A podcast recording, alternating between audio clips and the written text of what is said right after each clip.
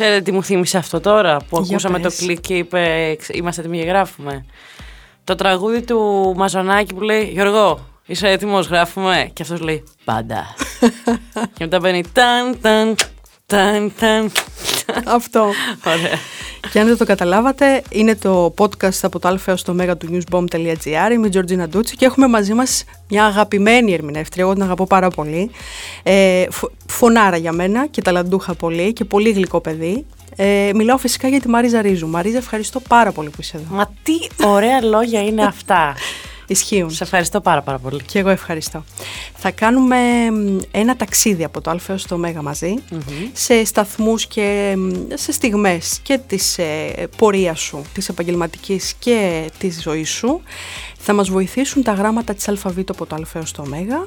Ε, θα λειτουργήσουν ως σταθμός σε κάθε ε, ιστορία από αυτή που θα, μας, ε, θα μοιραστείς μαζί μας και θα ακούσουμε. Ξεκινάω λοιπόν κατευθείαν με τον πρώτο μας σταθμό, είναι το γράμμα Α και θα σου δώσω τη λέξη άρτα. Μμ. Ε, Άρτα λιάου και κλαίου. Έτσι. Και δεν το ξαναματαλιέου. Άρτα, λοιπόν. Τι, εντάξει, είναι η μισή μου καταγωγή από εκεί, από τη Λιμίνη. Ε, είπα και το χωριό γιατί ο μπαμπάς μου πάντα λέει να λες και το χωριό. Ε, μ, τι να σου πω, θυμάμαι πάρα πολύ ωραία πράγματα. Όλα, όλες τις χρονιές, κυρίως το Πάσχα, πηγαίναμε στο χωριό στην Άρτα. Θυμάμαι ότι εκεί πια το πρώτο μου ελληνικό καφέ μου τον έφτιαξε η θεία μου Βαγγελίτσα και τον ήπιαμε στην αυλή. Και ήταν έτσι ψηλό, ε, ήμουν μικρή ακόμα για να πιω καφέ, αλλά ήταν το μεταξύ μας ας πούμε. Ε, μ, πάρα πολύ ωραίες στιγμές, πολύ γέλιο, οικογένεια, ε, πλάκα, ε, ομορφιά μωρέ, ζεστασιά, Αγα- αγκαλιά βασικά αυτό. Έχω αγαπημένη οικογένεια και είμαι πολύ τυχερή γι' αυτό. Πολύ όμορφο αυτό που λες. Πολύ, πολύ σημαντικό. Συνεχίζω στο Β. Στο Β θα σου δώσω δύο λέξεις. Ε, γιατί η μία είναι ε, μία καλλιτέχνης ε, από το εξωτερικό, η οποία, δεν ξέρω, ε, θα μου πεις αν ισχύει. Είναι η Britney Spears, γιατί άκουγες ως παιδί η Britney Spears. Πάρα πολύ. Και τελευταία θέλω να, να κάνω πλάκας σε μια φίλη μου και να ε, ε, είχα μάθει όλο το χορευτικό του Baby One More Time όταν ήμουν μικρή. Και θέλω να το ξανακοιτάξω, να το μελετήσω και να το ξανακάνω και να της το χορε... να της Εντάξει. χορέψω. Θέλουμε να το δούμε όλοι. δεν νομίζω, παιδιά. δεν νομίζω. Ακόμα δεν το έχω χάσει και τη βλέπω ρε, ότι δεν είναι καλά, ε. Μ, δεν είναι. Και με στενοχωρεί αυτό Έχει τα θέματα ιδιαίτερως. της. Έχει ζητήματα. Φαίνεται στο, στα μάτια της ότι είναι πολύ αναστατωμένη συναισθηματικά. Εντάξει. Δυστυχώς. Το, η δεύτερη λέξη στο Β είναι το βρίσιμο. Βρίζεις. Βρίζω πολύ ρε γαμότο. Ρε γαμότο. Είναι εκτόνωση όμως. είναι εκτόνωση και δεν ξέρω το έχω, νομίζω, αν μπορώ να το εξηγήσω κάπως, γιατί δεν, μπορεί, δεν μπορώ να ξεφύγω πια από αυτό νομίζω, αλλά αν μπορώ να το εξηγήσω κάπως είναι ότι ίσως εμ, με ενοχλούσαν τα κοινωνικά πρέπει για τα κορίτσια. Ότι ξέρεις, τα κορίτσια μ, δεν βρίζουν, τα κορίτσια φοράνε στρας, τα κορίτσια φοράνε τα κούνια, τα κορίτσια κάνουν αυτά και νομίζω ότι έχω ε, επίτηδες, εμ, αλλά σε ασυνείδητο επίπεδο, πάει ενάντια σε όλα αυτά. Δηλαδή με εκνεύριζε πάρα πολύ ότι μ, «Α, είσαι κοπέλα και αυτά δεν πρέπει να βρίζεις». Ε, Βρέατε, Μμ, Μπιπ. ό,τι θέλω θα κάνω. Κατάλαβες με πιάνει ένα τέτοιο πράγμα, ας πούμε. Αλλά πια το απολαμβάνω. Μ' αρέσει πάρα πολύ να βρίζω. Μ' αρέσει πολύ. Το, το καταλαβαίνω. Σε νιώθω. Και εσύ. ναι, ναι. Αχ, μπράβο. Και όταν οδηγώ κυρίως. Δεν ξέρω σε σένα πώς Καθόλου. βγαίνει. Αλήθεια. Καθό- όχι, εμένα δεν μου βγαίνει καθόλου σε πραγματική επιθετικότητα. Δηλαδή δεν μου βγαίνει μ, στο δρόμο ή όταν θα τσακωθώ με κάποιον. Δεν βρίζω, δεν βρίζω καθόλου ποτέ εκεί πέρα. Βρίζω έτσι να σου πω καλά, ρε μαλάκα. Προχθέ Ναι. είχαμε πάει εκεί πέρα. τε- τε- Μιλάμε κατά. Δηλαδή, σε τέτοια φάση θα βρίσω. Δεν βρίζω επιθετικά Κατάλαβα. δηλαδή. Ε, στο γάμα θα, θα συνεχίσουμε για να συναντήσουμε τους γονείς σου, τους γιατρούς γονείς σου. Μμμ. τους, γο- τους γιατρούς γονείς μου, οι οποίοι έχουν πάρει σύνταξη πια. Ε, μ, κοίτα, νιώθω πολύ καλά πια με τους γονείς μου. Με την έννοια του ότι θεωρώ ότι όλοι οι γονείς με τον ένα ή τον άλλο τρόπο υπάρχει περίπτωση άθελά τους προφανέστατα να τραυματίσουν τα παιδιά τους ή να, να αφήσουν να υπάρξουν κάποια ελλείμματα. Ε, εγώ έχω περάσει από μια ψυχοθεραπευτική διαδικασία που δεν είχα πολύ ανάγκη και ακόμα την περνάω δηλαδή τη διαδικασία, απλώς είμαι πια προς το τέλος, ε, κατά την οποία άνοιξα τις βαλίτσες και εντάξει, είχαν μυρίσει λίγο, είχαν και πράγματα χρήσιμα και πράγματα άχρηστα. Τις άνοιξα, τις άδειασα, τις καθάρισα, ε, πέταξα ό,τι δεν μου κάνει, αφού το, το είδα, ε, καθάρισα ό,τι μου κάνει, το ξαναέβαλα μέσα και συνεχίζω πολύ πιο ήρεμη. Έχω κάνει τις συζητήσεις μου με τους γονείς μου, δεν χρειάζεται κάποιος εντωμεταξύ για να τραυματιστεί, να κακοποιηθεί Μπορούν τα τραύματα να γίνουν με πολύ πιο ε, μικρά, με πολύ πιο μικρές αφορμές. Παρ' όλα αυτά θεωρώ ότι δεν γίνεται να μην γίνει αυτό. Δεν γίνεται αυτό. Δεν, δεν υπάρχει κανένα εγχειρίδιο που να λέει σε κάποιον. Ακριβώς και, και είναι και ανθρωπίνω αδύνατο. Είναι σαν να λες: Λοιπόν, θέλω να είμαστε μαζί σε σχέση ερωτική και να είμαστε πάντα στον ενθουσιασμό δεν γίνεται, είναι φυσικά αδύνατο. Αλλά για μένα αυτό που έχει φοβερή αξία είναι η διαθεσιμότητα. Δηλαδή, αν, εμείς, αν εγώ είμαι η μαμά σου ή το παιδί σου ή ο φίλος σου και κάνω κάτι που προφανώς θα κάνω και κάτι κάποια στιγμή, για μένα το υγιές και το όμορφο είναι να μπορεί ο ένας άνθρωπος να το μεταβολήσει, να καταλάβει τι έχει νιώσει και να μπορεί να έρθει να σου πει εμένα αυτό με πληγωσε Και εσύ να είσαι παρόν ή παρούσα ε, για να πεις σου ζητώ συγγνώμη. Να. Αυτό είναι το πιο σπουδαίο και εγώ αυτή τη διαδικασία την πέρασα με τους γονεις μου. Δηλαδή τα τελευταία χρόνια έκανα από μία συζήτηση και με τον ένα και με τον άλλον πολύ, πολύ ωρή ε, και πολύ βαθιά, η οποία δεν είχε καθόλου εφηβική συμπεριφορά, δηλαδή δεν είχε εμένα με νεύρα να λέω κάτι πια. Είχε εμένα πολύ ήρεμη να μιλάω για το πώς αισθάνθηκα τότε ή τότε. Ε, μου είπανε και εκείνοι πράγματα που μπορεί να τους έχουν στενοχωρήσει, να τους έχουν πληγώσει. Ζητήσαμε τις συγνώμες μας από καρδιάς, αγκαλιαστήκαμε και είναι η σχέση πια πολύ καθαρή.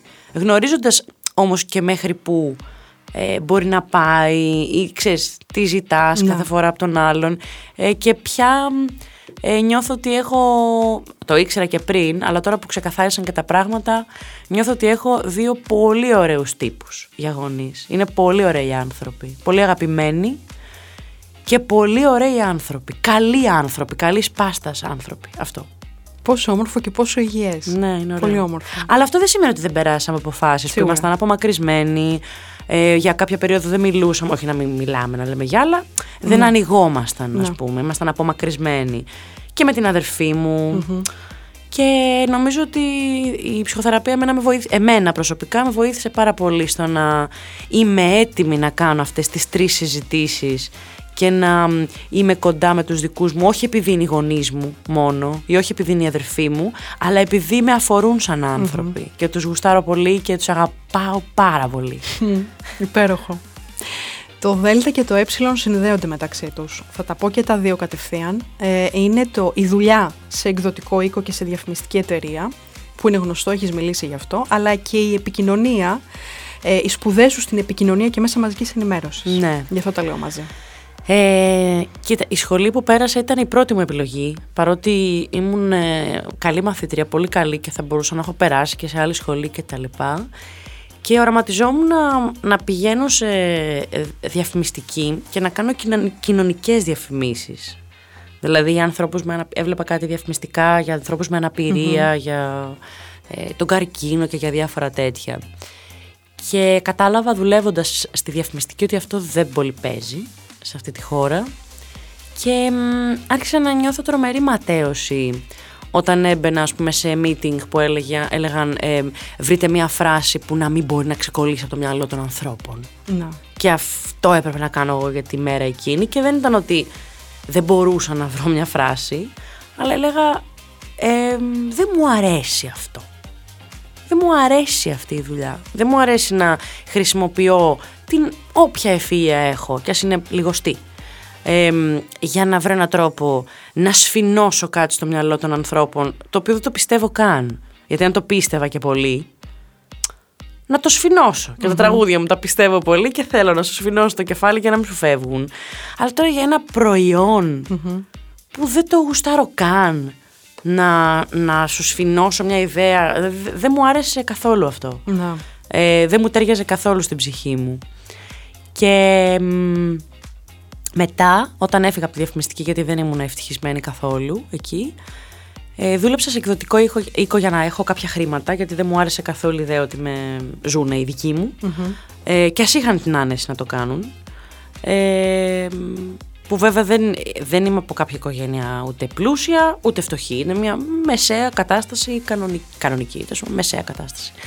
Ε, αλλά δεν ήθελα να μου δίνουν χρήματα, οπότε δούλεψα σε εκδοτικό οίκο, που ήταν μια ωραία εμπειρία, αλλά θα μπορούσε να ήταν και μια πολύ ωραία παγίδα για να μην φύγω ποτέ και να μην δοκιμάσω ποτέ τη φάση με τη μουσική. Και ο μπαμπάς μου μου είπε κάποια στιγμή που ήταν αντίθετος γιατί φοβόταν πάρα πολύ ότι τι θα γίνει το παιδί. Να. Και κυρίως φοβόντουσαν ότι δεν μπορούν με κανένα τρόπο να βοηθήσουν. Και αυτό τους, τους διέλυε. Που αυτό δεν είναι τέλειο για μένα. Γιατί δεν υπήρχε κάποια γνωριμία ή κάποιος που να ξέρει κάποιον για να με βοηθεί. Δεν υπήρχε τίποτα. Και αυτό στην αρχή φαινόταν ε, έσχος. Μπορώ να βρίζω εδώ; Ε, Όχι πολύ, ε. ήπια, ξέρεις, έτσι, Εντάξει. απαλά, διακριτικά. Ε, αλλά τελικά ήταν τέλειο. Γιατί, γιατί το κάθε μικ- πολύ πολύ μικρό βηματάκι κατακτήθηκε με, με, με προσωπικές κινήσεις. Πολύ. Ε, μ, αυτά. Και έφυγα κάποια στιγμή και από τον εκδοτικό οίκο γιατί μου είπε ο μπαμπάς μου ότι να σου πω κάτι. Μου λέει, άμα είναι να το κάνεις, να το κάνεις. Δεν μπορείς να κάνεις δύο πράγματα και τρία ταυτόχρονα. Κάντο. Με στήριξαν βέβαια για ένα-δύο χρόνια έτσι. Να τα λέμε και αυτά. Είχα δηλαδή αυτή την άνεση, γιατί άλλα παιδιά απασχίζουν να κάνουν live και ταυτόχρονα πρέπει να- πρέπει να δουλεύουν σε καφετέριες, όλα αυτά. Εγώ ευτυχώς είχα αυτή την άνεση. Αλλά μέχρι εκεί. Και μετά ξεκίνησε η φάση με τη μουσική. Τα μουσικά βήματα. Ναι. Στο Ζήτα θέλω να σου δώσω τη λέξη ζόρια. Ζόρια και σκοτάδια. Μμμ. Γιατί έχει και η Μαρίζα τα ζόρια της και τα σκοτάδια της; Ωραία συννεφιά, ζμέ. Εννοείται ρε εσύ. Εννοείται και να σου πω, εγώ τα τελευταία αυτά δύο, χρο- τα δύο χρόνια βασικά του κορονοϊού ε, έτυχε να μ, με βρούνε σε μια πολύ υπαρξιακή αναζήτηση. Μιλάμε τώρα όμως από αυτές που σκαλώνεις και λες ε, πού πάμε μετά, τι είναι ο θάνατος, μπορεί να πάσα στιγμή να πεθάνουμε και σκέψω ότι εμένα αυτό με είχε συναντήσει πριν ξεκινήσει ο κορονοϊός. Κάποιους μήνες πριν. Οπότε ήρθε και ο κορονοϊός και με αποτελείωσε. Να. Δηλαδή με πέταξε κάτω. Ήμουνα πολύ άσχημα ψυχολογικά. Πολύ στα πατώματα. Και δεν νομίζω ότι είχα ξαναπεράσει τόσο άσχημα. Και νομίζω ότι σχετίζεται και με την φάση της ψυχοθεραπείας ε, που ήμουνα, που βρισκόμουν μπροστά σε πράγματα τα οποία ήταν πολύ άβολα και τα οποία τώρα βέβαια όπως τα βλέπω δεν ήταν και κάτι τόσο τρομερό αλλά όταν περνάς, ο καθένας περνάει το δικό του ζόρι μέσα του που γι' αυτόν είναι κάτι φοβερό. Και είναι και χρήσιμο να το περάσει ως κάτι φοβερό ώστε όταν βγει από το τούνελ μετά είναι η ώρα να πει ότι εντάξει ρε, δεν ήταν και κάτι, αλλά τουλάχιστον το μεταβόλησα, πέρασα από μέσα, δεν πέρασα από πάνω. Δεν έκανα ότι δεν υπάρχει. Ε, μ, οπότε φυσικά και έχω περάσει από ζόρια και τα τελευταία χρόνια από το χειρότερο που έχω περάσει και τελικά ήταν νομίζω από τα καλύτερα πράγματα που μου έχουν συμβεί. Γιατί τώρα που έχω φύγει από αυτό, ε, νιώθω πιο συνδεδεμένη με τη χαρά από ποτέ όταν είμαι χαρούμενη. Και όταν δεν είμαι χαρούμενη, νιώθω ότι έχω πολύ περισσότερο τον έλεγχο του μυαλού μου και πολύ πιο συνειδητά ε, μπορεί να παρατηρήσω ότι «Α, τώρα θες και λίγο το δράμα, ας πούμε, θες να μπεις λίγο σε αυτό, καλά μπες» ή «Δεν θα μπω». Έχω περισσότερο τον έλεγχο, είμαι, βασικά είμαι εγώ περισσότερο κυρίαρχη του εαυτού μου και δεν είμαι έρμεο των συναισθημάτων ή των τραυματων μου. Αν όμως δεν είχα περάσει από αυτό το πράγμα, το απέσιο, δηλαδή έλεγα στην ψυχοθεραπεύτριά μου ε, πρόπερση, ότι εάν την πρώτη χρονιά που ήρθα εδώ μου έκανες με ένα μαγικό τρόπο μία μεταφορά στο χρόνο και με έφερνες εδώ και ένιωθα έστω για 15 δευτερόλεπτα αυτό που νιώθω τώρα, δεν θα ξεκινούσα ψυχοθεραπεία. Αλλά τώρα που έχω μπει θα το συνεχίσω. Και μ, τελικά νιώθω ότι έκανα πάρα πολύ καλά. Γιατί, αφού βγει, γιατί αν δεν είχα μπει θα πέρναγα πάνω από τα πράγματα. Και θα συνέχιζα όλα μου τα μοτίβα ακριβώς όπως τα έκανα χωρίς να μπορώ να τα σταματήσω. Ενώ τώρα βλέπω ότι μπορώ. Να. Αλλά δεν θα γινόταν αν δεν είχε γίνει αυτό. Είναι ένα πολύ ωραίο ταξίδι και πάρα πολύ δύσκολο. Πολύ δύσκολο, αλλά ναι. Πολύ όμως δύσκολο. Βοηθάει. Το πιο ωραίο του κόσμου για μένα. Αλλά σέβομαι και πάρα πολύ ε, τους ανθρώπους που λένε ότι εγώ δεν θέλω να μπω σε αυτό. Ή ότι δεν αντέχω να μπω σε αυτο Το σέβομαι πάρα πολύ. Πάρα πολύ. Μάλιστα. Με κοιτάς σαν να συνδέεσαι με αυτό που λέω. Είναι, όχι, είναι πολύ ενδιαφέρον όλο αυτό που ακούω και μοιράζεσαι μαζί μας γιατί, ναι ρε παιδί μου, μπορεί, ξέρεις, τα ακούω και εγώ και άνθρωποι που θα μας ακούσουν που μπορεί να το σκεφτούν αλλιώς. Υπήρχε παλιότερα μια αίσθηση και εμένα, ας πούμε, οι γονείς μου, όταν και η αδερφή μου έκανε χρόνια ψυχοθεραπεία ε, και είναι και στον τομέα της ψυχικής υγείας η αδερφή μου και εξαιρετική. Ε, μ, υπήρχε μια αίσθηση ότι είναι για, για τους, θα χρησιμοποιήσω τη λέξη τρελούς ας πούμε. Καταλαβαίνω τι λες, ναι. Όμως, ξέρεις κάτι, δεν...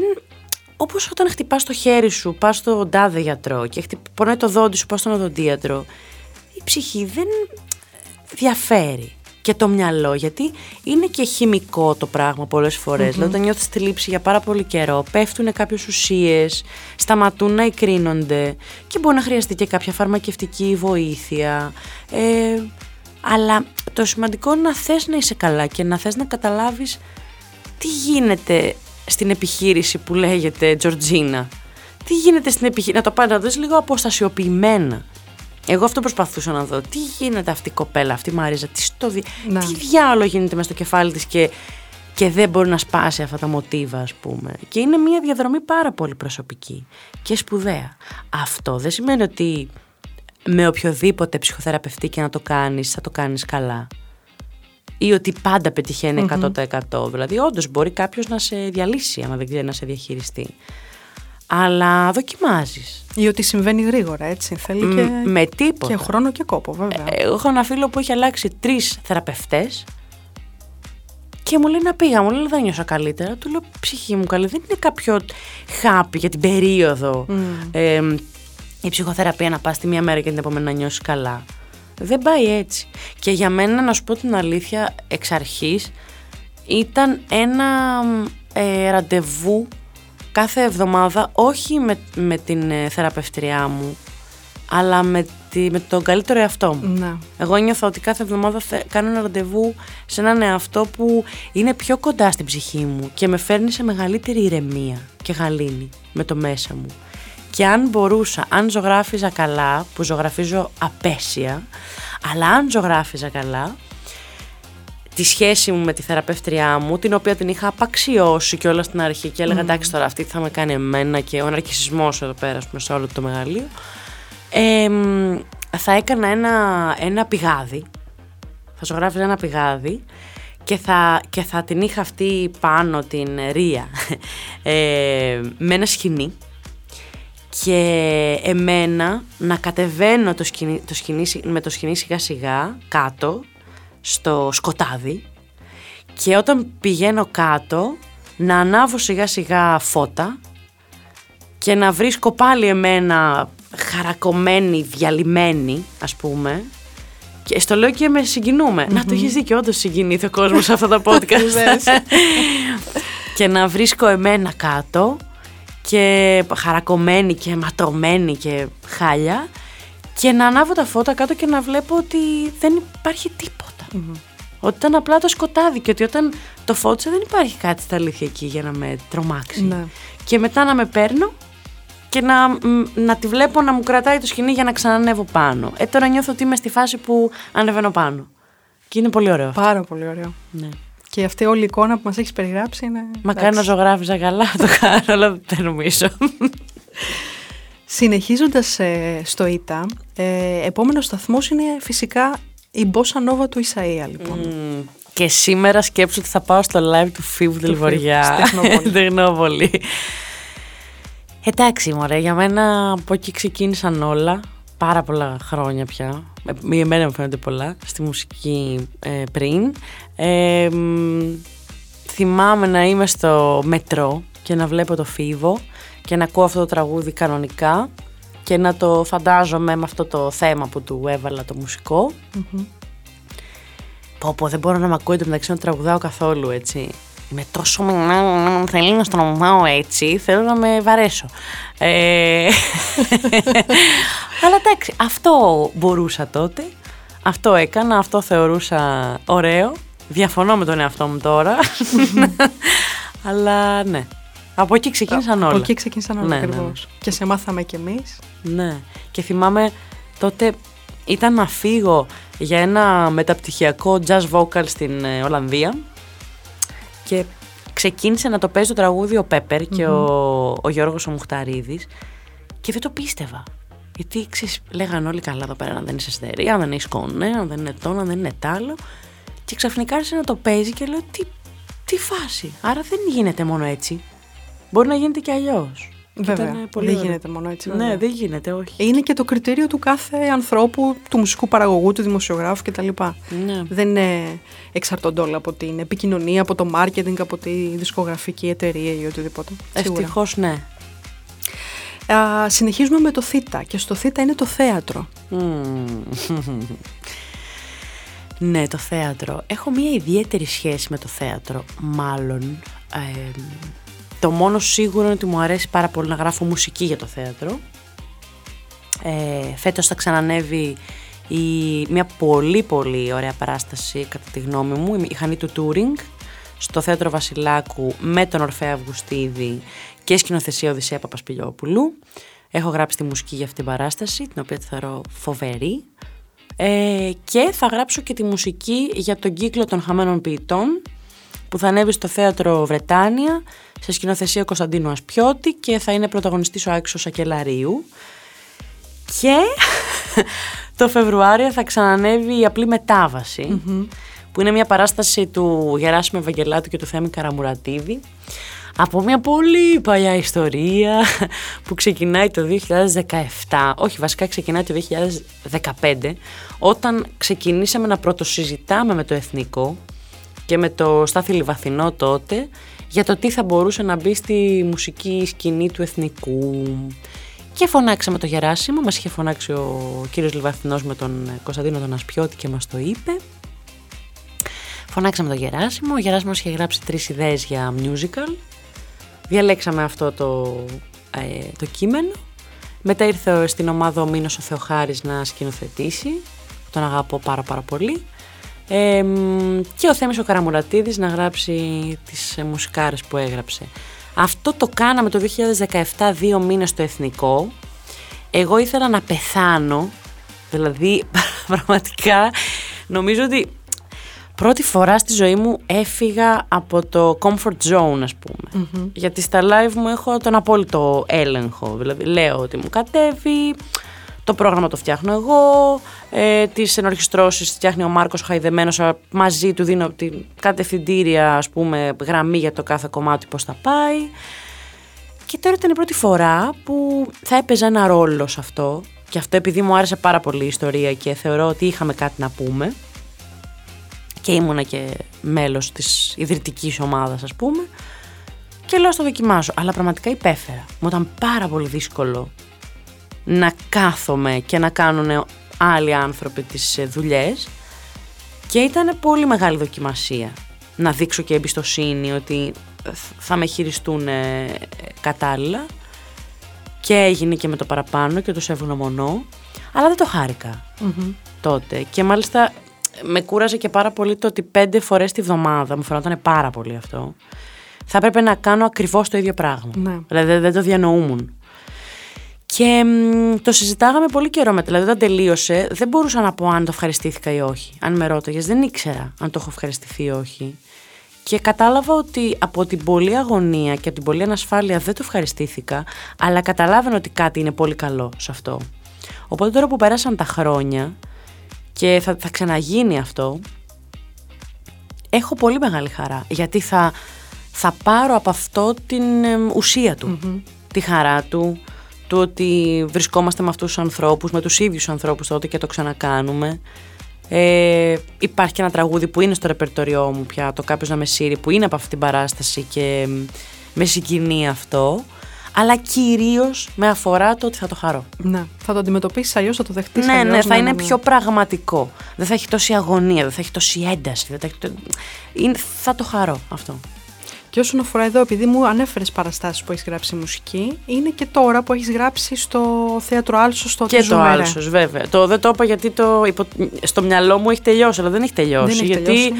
θα πάει και τον Οκτώβρη. Ακριβώς. Και από ό,τι ακούω, μπορεί να πάει και κάποια. Δεν ξέρω αν μπορώ να το πω αυτό. αλλά το πεις. νομίζω μπορεί να πάει και κάποια δευτερότριτα στο Παλάς. Δηλαδή συζητάνε διάφορα πράγματα. Εντάξει. Τι να, τώρα Δήμητρα Παπαδοπούλου είναι για μένα. ε, Είχαμε δουλέψει ξανά στη Μαντάμ Σουσού που είχα γράψει τη μουσική το 17 στο Παλάς και σε σκηνοθεσία του Γιάννη του Κακλέα. Και ξαναβρεθήκαμε τώρα και η Δήμητρα είναι για μένα. τι να- είναι συγγενής. Μμ. Δηλαδή δεν υπάρχει περίπτωση σε κάποια άλλη ζωή να μην είμαστε, δεν ξέρω κάτι. Δεν... Ε, Είμαι φανατική των απαράδεκτων. Φανατική του τύπου μπορώ να κάνω ολόκληρη συζήτηση με, με ατάκες, ατάκες, και με από τη σειρά. εκνευρίζει τρομερά η Δήμητρα που δεν θυμάται τίποτα. Μμ. Της τα λέω και με κοιτάει και της λέω παιδί μου δεν θυμάσαι, δεν θυμάμαι τίποτα. Ε, μ, και τους αγαπώ, μ' αγαπάς. Και βασικά της προσωπικότητας. Γιατί διάβασα και το βιβλίο της, το «Ο έρωτας είναι παιχνίδι μωρό μου». Τρελάθηκα, το διάβασα μέσα σε τρεις μέρες.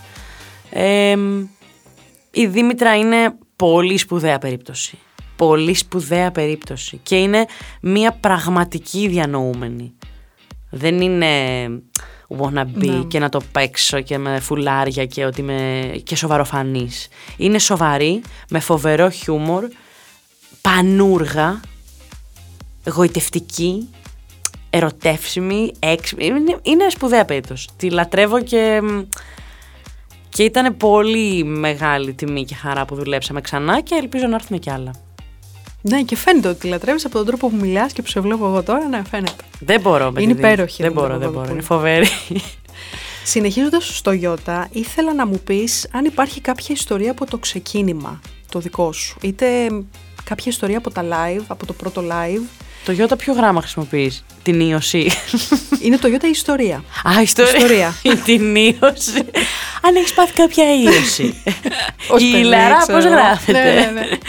Ω παιδί, παιδική αρρώστια. Είναι κάποια ιστορία από το ξεκίνημά σου; Αυτό, αν υπάρχει κάποια ιστορία από live ή κάτι, μια δύσκολη, μια ευχάριστη ιστορία; Ε, νομίζω ότι το, το μεγαλύτερο όπλο που ένιωθα ότι είχα μέσα στα χρόνια όπως περνούσαν. ε, Τι σύνταξη είναι αυτή που έχω κάνει τώρα σε αυτήν την πρόταση, φέξε μου και γλίστρες. Ε, το μεγαλύτερο όπλο που νιώθω ότι έχω πια είναι ότι μάλλον φαίνεται ότι είμαι σε εγρήγορση και αντιδρώ ακαριέα στη στιγμή. Δηλαδή, μου δημιουργούσε πολύ ανασφάλεια ότι κάτι θα γίνει στο live και δεν θα μπορώ να το αντιμετωπίσω. Ναι. Και κατάλαβα μέσα στα χρόνια, ο εαυτός μου δηλαδή μου απέδειξε ότι μπορώ. Δηλαδή, την ώρα του live μπορεί να γίνει κάτι πολύ μικρό ή περισσότερο που κατάλαβα ότι εμένα πια δεν θα με ταράξει εκείνη την ώρα. Δηλαδή θα το αντιμετωπίσω εντός εισαγωγικών σωστά, γιατί είναι με τα δικά μου δεδομένα το σωστά. Ε, μ, δεν μπορώ να σου πω ότι έχει συμβεί κάτι φοβερό. Θα σου πω μια πρόσφατη ιστορία που μου φάνηκε πολύ αστεία και πολύ ενδιαφέρουσα και πολύ γουντιαλενική. Ήμασταν στην Κεφαλονιά και παίζαμε ένα τραγούδι μου το οποίο είναι πολύ, ρε παιδί μου, το λέω ημερολογιακό. Ότι είναι πολύ προσωπικό. Και το είχα γράψει σε μια πολύ έντονη στιγμή. Το τραγούδι λέγεται Είναι που δεν μπορώ. Λοιπόν, και όπως είμαι λοιπόν στη σκηνή και τραγουδάω αυτό το τραγούδι και πραγματικά είμαι πολύ μέσα και υπέροχος κόσμος από κάτω και κάποιοι είναι συγκινημένοι, κάποιοι άλλοι βγάζουν βίντεο, απόλυτη ησυχία, πραγματικά απόλυτη ησυχία και αυτό είναι κάτι που το λατρεύω, η σχέση που έχω με τους ανθρώπους που έρχονται στα live και ο σεβασμός ότι όταν είμαστε στα πάνω μας και χορεύουμε, χορεύουμε και όταν θέλω να πω μια άλλη ιστορία είναι πολύ παρόντες οι άνθρωποι και διαθέσιμοι. Και αφού είναι η απόλυτη ησυχία και δεν έχει προλάβει να τελειώσει το κομμάτι, έρχεται ένας υπέροχος κύριος και λέει: Συγγνώμη, καλησπέρα. Μπορείτε να πείτε για ένα αμάξι ΙΚY 5238. Έχει παρκάρει μπροστά από το αστυνομικό τμήμα και δεν μπορεί να φύγει η αστυνομία να πάει στη δουλειά. Και αρχίζω και γελάω τόσο πολύ. Και λέω, παιδιά, αφού του το είπα και στο μικρόφωνο και λέω, αυτή είναι η ζωή. Μου φάνηκε πολύ γουντιαλενικό. Μ' αρέσει πολύ εμένα αυτό το χιούμορ που είναι βασικά η ζωή, δεν είναι Ναι. κάτι διαφορετικό. Ή βλέπω το How I Met Your Mother τώρα και είναι μέσα σε αυτό το χιούμορ συνέχεια. Σε αυτές τις αντιφάσεις, ρε παιδί μου. Ξέρεις τι νιώθω ότι είναι σαν ο μισός πλανήτης να είναι στα πάνω του και ο μισός να είναι στα κατω του και πάντα έρχεται αυτός που είναι στα πάνω του να σηκώσει και να μετακινήσει αυτόν που είναι στα κάτω του. Και μετά πάει α- αντίστροφα. Ναι. Ξέρεις, εγώ που είμαι τώρα άσχημα θα γίνω καλά και εσύ θα γίνεις άσχημα και εγώ που εγώ δεν σε ξέρω αλλά θα σε συναντήσω στον δρόμο και θα σου πω κάτι αλλά είναι πολύ αστείο γιατί εγώ εκείνη τη στιγμή ζούσα, ξέρω εγώ, τη στιγμή και το τραγούδι και ήμουνα συγκινημένη και είχα ψιλομαυρίσει και ο κόσμος ήταν μέσα σε αυτή τη φάση και έκλαιγε και η κοπέλα από κάτω κάποιον θα θυμότανε που δεν της έστειλε και δεν έγινε. Και ξαφνικά έρχεται ένας τύπαρος που είναι τελείως εκτός κλίματος και λέει αυτό το πράγμα και λες αυτό είναι όμως και τι ωραία που είναι αυτό. Τι ωραία. Είναι σαν οι, οι από πάνω να κρατάνε τους από κάτω. Και αυτοί οι ρόλοι να αλλάζουν συνέχεια. Και αυτό είναι πάρα πολύ ωραίο. Και εντάξει, και δεν συμβαίνει και κάτι, βρε παιδί μου. Δεν, είναι- δεν τρέχει και κάτι, δηλαδή. Δεν είναι ότι. Ρε, τίποτα δεν συμβαίνει. καλά. αλλά όταν, το- όταν είσαι από κάτω, νιώθεις ότι έχει σταματήσει ο πραγματικός κόσμος, ο αντικειμενικός, όχι ο δικός σου. Ότι δεν έχει νόημα. Όταν ένας άνθρωπος νιώθει θλίψη, ή βαθύτερη θλίψη, ή γιατί κάποιος τον παράτησε και δεν είναι διαθέσιμος οτιδήποτε. Ο τρόπος που βιώνει τη ζωή είναι. μ, Νομίζει ότι αυτός είναι ο τρόπος να βιώνεται η ζωή με άλφα γιώτα. Ναι. Ενώ είναι απλά μια φάση. Δεν μπορείς να το καταλάβεις εκείνη την ώρα. Το λέμε καλά τώρα που είμαστε οκ, αλλά ναι. όταν είσαι μέσα στη μαυρίλα δεν το καταλαβαίνεις. Οπότε είναι σαν ο μισός πλανήτης να παραμένει καλά για να τραβάει τους από κάτω. από κάτω, δηλαδή αυτό τώρα με ακριβώς. μετακίνησε, με, με ξύπνησε σε δευτερόλεπτο. Δηλαδή γέλασα τόσο πολύ από αυτή την αντίστοιξη. Που ήταν ένα αριστούργημα. Νομίζω από τις καλύτερες ιστορίες που μου έχουν συμβεί αυτές. Δηλαδή θα τη θυμάμαι πολύ καιρό. Στο το ΚΑΠΑ, το επόμενο γράμμα μας, θα μας πάει στην Κύπρο. Ωραία. Θα σου πω, να σου πω το Pythagoreio θεώρημα γιατί το έχω πει, το είχα πει και στην ε, τηλεόραση, αλλά δεν ξέρω αν εκτιμήθηκε αρκετά. Θα σου πω ότι το τεσσαρακάντρο της Ποκατενή Τεντόστρας που είσαι Τζιμπρέα πάει πάτσι και κόντρα με τη σούμα των άλλων και τεσσαρακαντούνων. Αυτό θέλω να ξέρεις. Θέλω να το ξαναπείς Και, τώρα. και, και ό,τι καταλάβατε, καταλάβατε. Ήταν παιδιά το Pythagoreio θεώρημα. Έτσι μου λένε οι φίλες μου. Ελπίζω να μην με κοροϊδεύουν. Κύπρος, λοιπόν, άλλη, α- α- άλλος φάρος από εκεί, πέρα από την Άρτα. Πολύ μεγάλη οικογένεια επίσης και αγαπημένη. Πάω στην Κύπρο και συναντιόμαστε σε ένα σπίτι για να μας χαιρετήσουν οι συγγενείς και μισή ώρα συναντάω ένα νέο συγγενή που δεν τον έχω χαιρετήσει πιο πριν. Έχω περάσει πάρα πολύ ωραία χρόνια. Στην Άρτα μου παίρνανε κοτοπουλάκια και τα είχα σαν ε, κατοικίδια στην αυλή και στην Κύπρο είχα κατσικάκια. Ε, ε, τι να σου πω, πολλά γέλια, θάλασσα, πάρα πολύ ανεξέλεγκτο φαΐ, πολύ φαΐ και πολύ γλύκα. και το έχεις με την Κυπριακή διάλεκτο. Αν το νόμιζα με το έχεις. φαΐ θα μου. και το έχεις με το φαΐ βλέπω. το έφ- για το φαγητό δεν ξέρω. Σου ζητρώ. ναι, το έχω, δεν ξέρω, προσπαθώ. Έτσι, έτσι, ακούστηκε ότι το έχεις. Ε, στο Λάμδα θέλω να μου πεις για τη Λου. Τι Είναι- μου η Λου; Είναι η Λου, έτσι. Α, Ρε εσύ, σήμερα πήγα και τις πήρα πάνες για την ακράτεια. Αυτό θέλω να σου πω μόνο. Δηλαδή στο αυτοκίνητό μου τώρα που ήρθα εδώ, Είναι μεγάλη δηλαδή. είναι 14 Είναι χρονών, ναι. Και μου κατουράει το σπίτι, δεν πάει άλλο αυτό το πράγμα. Και προφανώς και δεν θα τη μαλώσω, ε, αλλά ε, είναι μια γλύκα, είναι φοβερό, ξέρεις, η Μπουλού με, μ, με ηρεμεί, γιατί βλέπω μια γυραιά κυρία, δηλαδή δεν βλέπει καλά πια, δεν ακούει καλά πια, έχει ακράτεια και είναι μέσα στη βλακεία. Δηλαδή το σκυλί είναι χαρούμενο. Πώς να σου πω, δεν την ενδιαφέρει που δεν βλέπει καλά και που δεν ακούει καλά. Θα παίξει, θα κάνουμε παιχνίδια, θα κάνουμε σαχλαμάρες, θα πάει βόλτα, θα παίξει με το παιχνίδι της. Δηλαδή είναι τέλειο, είναι το τέλειο παράδειγμα ότι δεν πειράζει. Αυτό το δεδομένο έχεις τώρα ότι δεν βλέπεις πάρα πολύ καλά. Δεν πειράζει. Δεν πειράζει. ναι. Δεν πειράζει. Θα περάσει τέλεια και πάλι. Θα βρεις τον τρόπο. Έναν άλλο τρόπο πιθανά από αυτόν που έβρισκες, αλλά θα περάσει ωραία. Ε, Είναι το, το σκυλάκι μου. Είναι το- η, η πιο μακροχρόνια σχέση μου. η Μπουλού, ναι. Και ότι παρόλα αυτά τα προβλήματα λόγω ηλικίας και τα λοιπά παίρνει την ίδια αγάπη, βρε παιδί μου. το και σκυλί πιο, αυτό, πολύ, και πιο πολύ. και πιο πολύ, γιατί εντάξει τώρα που μεγαλώνει Κοίτα, για να είμαι απόλυτα ειλικρινής, γιατί έχουμε όλα τα συναισθήματα οι άνθρωποι και δεν ξέρω πώς μπορεί να ακουστεί αυτό. Εντάξει, το σκυλί είναι δέσμευση. Έτσι, και υπάρχουν ε, φάσεις που λέω ρε παιδί μου και παιδί να είχα, 14 χρονών θα έτρωγε μόνο του. Και μετά με το που κάνω μια τέτοια σκέψη, με πιάνουν ενοχές που δεν χρειάζεται. Γιατί μπορείς να τις κάνεις και τις δύο τις σκέψεις, ας πούμε. Και, και τη, τη φασώνω, ας πούμε, μέχρι αηδίας και, τη- και τη ζουλάω και τη φυλάω. Κατουργέται μετά, γιατί όπως τη ζουλάω, επειδή είχε κράτεια, τα κάνει πάνω της. Εμενούλα. ναι, το σκατό μου. Λοιπόν, και μ, είναι μια φοβερή σχέση όμως. Ευτυχώς που δεν είχα παιδί, γιατί θα το είχα γεμίσει τραύματα. Τα πλήρωσε όλα η Μπουλού η καημένη, την οποία τη λατρεύω και ελπίζω να ζήσει κάμια οχτάρα χρόνια να γίνει το υπερονόβιο, όπω λέγεται, ε, σκυλί. Αλλά είναι πολύ ωραία σχέση. Πολύ ωραία. Πολύ ωραία και είναι μ, πολύ καλή αφορμή για να βλέπεις πώς θα έβλεπες και έναν άνθρωπο. Δηλαδή υπάρχουν μέρες που έχω όρεξη να παίξω μαζί της, άλλες δεν έχω. Ναι. Άλλες μου φαίνεται όμορφη, άλλες μου φαίνεται λιγότερο όμορφη. Άλλες μέρες τη βαριέμαι, άλλες θε- τρελαίνω με την κυνηγάω να παίξουμε. Και βλέπεις ότι έτσι είναι οι σχέσεις γενικότερα. Με έναν άνθρωπο, με τον μπαμπά σου, με τη μαμά σου, με τον αδερφό σου, με τον σύντροφό σου, με τη σύντροφό σου, με το σκυλί σου. Δεν δεν είναι κάθε μέρα Έτσι ίδια. είναι, με οποιονδήποτε ακριβώς. Ναι, με τον εαυτό μας δεν είναι ίδια Έτσι. δηλαδή. Δεν τον αντέχουμε πολλές φορές. Βέβαια. Έτσι ακριβώς. Ε, Συνεχίζοντας, θα συναντήσουμε δύο φίλους σου. Πολύ γνωστούς και αγαπημένους. Είναι ο Μαραβέγιος και ο Μουζουράκης. Στο μη, ε.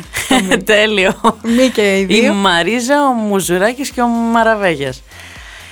Ε, γενικά, εγώ παρέα με καλλιτέχνες δεν κάνω. Αλλά, με τραγουδιστές. Αλλά... μ, εντάξει, είναι δύο περιπτώσεις οικογενειακές αυτές. Που, που μπορεί λόγω προγραμμάτων πια να μην βρισκόμαστε όσο συχνά θα ήθελα και θα θέλαμε. Αλλά είναι σαν να υπάρχει μια αόρατη κλωστή μ, συνεχώς με αυτούς τους δύο ανθρώπους. Ε, μ, μακάρι να μπορούσαμε κάποια στιγμή να παίξουμε και παρέα, ενώ κανονικά. Να, να.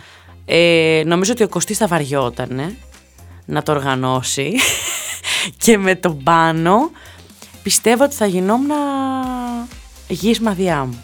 Δηλαδή είμαστε τόσο διαφορετικοί σε κάποια πράγματα, όσο πάνω στη σκηνή νιώθω ότι είναι το άλλο μου μισό, Μμμ. Και θα ήθελα πάρα, πραγματικά θα ήθελα πάρα πολύ κάποια στιγμή να καταφέρναμε να παίζουμε μαζί και να είναι όλο βέβαια παράσταση, έτσι, με σκηνικά, με όλα. Live, αλλά παράσταση κιόλας. Ε, νομίζω ότι θέλουμε ακόμα καιρό για να μην τον σφάξω στα χέρια μου, με τα χέρια μου, στα γόνατά μου πάνω. Και να μην με σφάξει και εκείνος, γιατί δεν σημαίνει ότι εγώ είμαι σωστή και αυτός είναι ο λάθος. Και τον λατρεύω και είναι αδερφός μου πραγματικά, αλλά μ, φοβάμαι ότι μπορεί να, να γίνει χαμός άμα γίνει μια τέτοια συνεργασία. Μακάρι να γίνει όμως κάποια στιγμή όταν θα νομίζετε ή θα είναι η στιγμή. Το θέλω σαν τρελή. Θα είναι πολύ όμορφο. Το παιδιά. θέλω σαν τρελή, δεν υπάρχει. δες- Δηλαδή, στη, πραγματικά σου μιλάω στη σκηνή επάνω, δεν, δεν νιώθω ότι έχω άλλο τέρι πιο ταιριαστό από τον πάνω. Και είναι τρομερό το ότι πάνω στη σκηνή γίνεται τα πάντα για μένα και κυρίως γίνεται γκόμενος. Δηλαδή πάνω στη σκηνή γκομενοποιείται. Τον γουστάρω ερωτικά πάνω στη σκηνή. Είναι φοβε... πολύ ενδιαφέρον αυτό που γίνεται. Και φυσικά με το που πατήσουμε από κάτω είναι με τίποτα. ε, γιατί είναι, είμαστε τόσο κοντά και τόσο αγαπημένοι και τόσο αδέρφια που είναι οριακά ανομαλία, ας πούμε. Ναι, ναι, ναι. Εμ, αλλά πάνω στη σκηνή είναι πολύ ενδιαφέρον. Βέβαια, είναι, για μένα είναι πολύ ερωτικό πράγμα η σκηνή, έτσι. Εγώ θέλω να, να φασώσω και τους μουσικούς μου πάνω στη σκηνή, που είμαστε με τους περισσότερους 10 χρόνια και ούτε καν, έτσι, ούτε έχει, ο- ούτε έχει υπάρξει φλερτ. Αλλά πάνω στη σκηνή, την ώρα του live, για μένα είναι καθαρά ερωτικό το συνέστημα. Υπάρχει τέτοια διέγερση που είναι ερωτική αυτή η διέγερση. Απλώς δεν απαντάτε σε κάτι πραγματικά ερωτικό, ούτε με ενδιαφέρει να συμβεί αυτό, ούτε εκείνους. Αλλά είναι ερωτική η ατμόσφαιρα, ξεκάθαρα.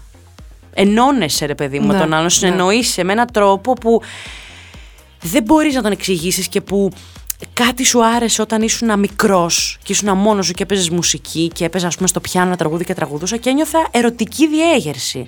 Και ξαφνικά βλέπεις να συμβαίνει και σε κάποιον άλλον ακριβώς το ίδιο που συνέβαινε σε σένα και είστε μαζί πάνω στη σκηνή. Ε, Ερωτικό είναι. Μμμ. Τελείως. Στο νη, θέλω να μου πεις για τα νύχια. Τα βλέπεις, ε; Τα βλέπω και είναι πάρα πολύ Δεν τα ωραία. έχω φτιάξει μόνη μου, βέβαια, αυτά θέλω να σου πω. Αλλά είναι η ηρεμία μου. Θε- τη θεωρώ, θεωρώ ψυχοθεραπεία, την ψυχοθεραπεία με τον ψυχοθεραπευτή. Αλλά έχει θεραπευτική ε, δράση ε, και το live, ας πούμε, για μένα και τα νύχια. Δηλαδή το ότι θα, θα είναι μια ε, ιεροτελεστία. Μμμ. Το ότι θα κάτσω στο σπίτι, θα τα μουλιάσω λίγο, μετά θα κάνω με το ξύλινο αυτό να βγάλω τα αυτά, μετά θα κάνω με το πενσάκι τα πετσάκια, μετά θα τα λιμάρω, μετά θα τα λιμάρω από πάνω, μετά θα περάσω στη βάση. Μετά... Είναι μια ιεροτελεστία που με, με ηρεμεί. Σκέφτομαι ή χαλαρώνω ή θα βάλω μουσική και μου αρέσει πάρα πάρα πολύ. Δηλαδή θα το έκανα με χαρά αν δεν ήμουν μουσικός. Βέβαια δεν το έχω κάνει ποτέ σε άλλον. Μπορεί να τον πετσοκόψω τον άλλο τον Ναι, άνθρωπο. βέβαια, δεν το ξέρουμε. Ναι. Αλλά μου αρέσει πάρα πολύ, το απολαμβάνω. Και ξέρω, μάλλον άκουσα. Για να δω νύχια. Όχι, εγώ δεν έχω. ναι, απλά θα έρθω να μου κάνεις κάποια στιγμή. Ε, Και έχω, όταν ε, ξέρεις, ε, διάβαζα και σε, έβλεπα συνεντεύξεις και τα λοιπά για να βρεθούμε, ότι κυκλοφορείς και στην τσάντα με ένα... Μανώ. Κοίτα, Μανώ. αυτό το έχω ξεπεράσει Α. λίγο. Βέβαια, ξέρεις τι έχω πάθει τώρα, ε. Το βλέπεις αυτό το κενάκι εδώ πέρα; Ε, Από εδώ δεν το βλέπω. η Χαίρομαι αλήθεια που δεν το είναι. βλέπεις πολύ. Δεν φαίνεται. Αλλά ας πούμε, με, με πιάνει ψυχαναγκασμός. Δεν θέλω. ε, δεν με πειράζει καθόλου να είναι ε, τα νύχια άβαφα. Το θεωρώ και πολύ sick και πολύ ωραίο. Περιποιημένα, αλλά περιποιημένα, έτσι. Και άβαφα. Αλλά ας πούμε, όταν είναι βαμμένα και φεύγει ένα κομματάκι Ναι. και φαίνεται το νύχι, μπορεί να μου διαλύσει το νευρικό μου σύστημα. Και συνειδητά θέλω να σου πω, γιατί έχω κάνει ψυχοθεραπεία όπως λέει. έχω αποφασίσει ότι δεν θα παίρνω πια τα μανό μαζί μου. Ζω ελεύθερη, ρε. Το βλέπεις Αυτά τώρα. είναι, έχω, έχω εντάξει. σπάσει τα στεγανά ναι, όλα. πραγματικά. Τελειώσαμε με Σου αυτά. φεύγουνε βάρη, ρε παιδί μου, από πάνω σου. λοιπόν, συνεχίζοντας το ξύ, είναι πάλι κάτι που σε προσδιορίζει. Όσοι σε έχουμε δει το γνωρίζουμε στη σκηνή πάνω και είναι το ξυπόλυτη. Μμμ, τι να σου πω, δεν, δεν, εμ, δεν μπορώ να το κάνω αλλιώς. Βέβαια, ξυπόλυτη με συνέχεια και στο σπίτι μου με συνέχεια ξυπόλυτη και όταν πάω διακοπές ε, μου αρέσει να, όχι στο δρόμο έξω, αλλά μου αρέσει πολύ η ξυπολυταρία γενικά και δεν σου κρύβω ότι η μόνη στιγμή που μου φάνηκε περίεργο είναι όταν αυτό θα μπορούσε να γίνει μέρος μιας ε, κατασκευασμένης εικόνας. Δηλαδή όταν κάποιοι μπορεί να μου λέγανε σε κάποια μηνύματα θα βγεις ξυπόλυτη ε, ή κάτι τέτοιο, ότι αυτό έγινε ένα, με- εν- ότι αυτό σαν, να- σαν να εμπορευματοποιήθηκε λίγο, εκεί ήταν η στιγμή που μου φάνηκε παράλογο το ότι βγαίνω ξυπόλυτη. Αλλά νομίζω ότι ήταν η αντίδραση του εαυτού μου σε οτιδήποτε κατασκευασμένο που μου τη δίνει έτσι κι αλλιώς. Και λέω, τι κάνεις ρε παιδί μου, γιατί βγαίνεις ξυπόλυτη και από εκεί αποφάσισα και πέρα ότι αν κάποια στιγμή νιώθω ότι δεν θέλω να βγω ξυπόλυτη, απλώς δεν θα βγω ξυπόλυτη. Τόσο απλά. Τόσο απλά. Και δεν θα καταπιεστώ και δεν είναι αυτό το οποίο με χαρακτηρίζει. Δηλαδή ε, νιώθω ότι είμαι πολλά περισσότερα από μία τύπησα που βγαίνει ξυπόλυτη. Ε, Χεστήκαμε και αν βγαίνεις ξυπόλυτη. Ε, και κατάλαβα μετά ότι σε μένα έχει εμπορευματοποιηθεί. Ότι εμένα με ενόχλησε ότι εγώ το είχα εμπορευμα- εμπορευματοποιήσει και ένιωθα ότι το κάνανε οι άλλοι. Και επανήλθα στο κέντρο μου και βρήκα την, τον πυρήνα και είπα ό,τι νιώθεις. Δεν θα εγκλωβιστείς πουθενά ούτε στο ότι θα είσαι ξυπόλυτη, ούτε στο ότι δεν θα είσαι ξυπόλυτη. Επίσης δεν θέλω να εγκλωβιστώ ούτε στο ότι α, ε, θα λέω αστεία ή δεν θα λέω αστεία. Δεν θέλω τίποτα να πρέπει. Μουσικός είμαι, δεν είμαι ούτε κάποιος ζογκλέρ να βγαίνει έξω να κάνει κόλπα και να αυτό.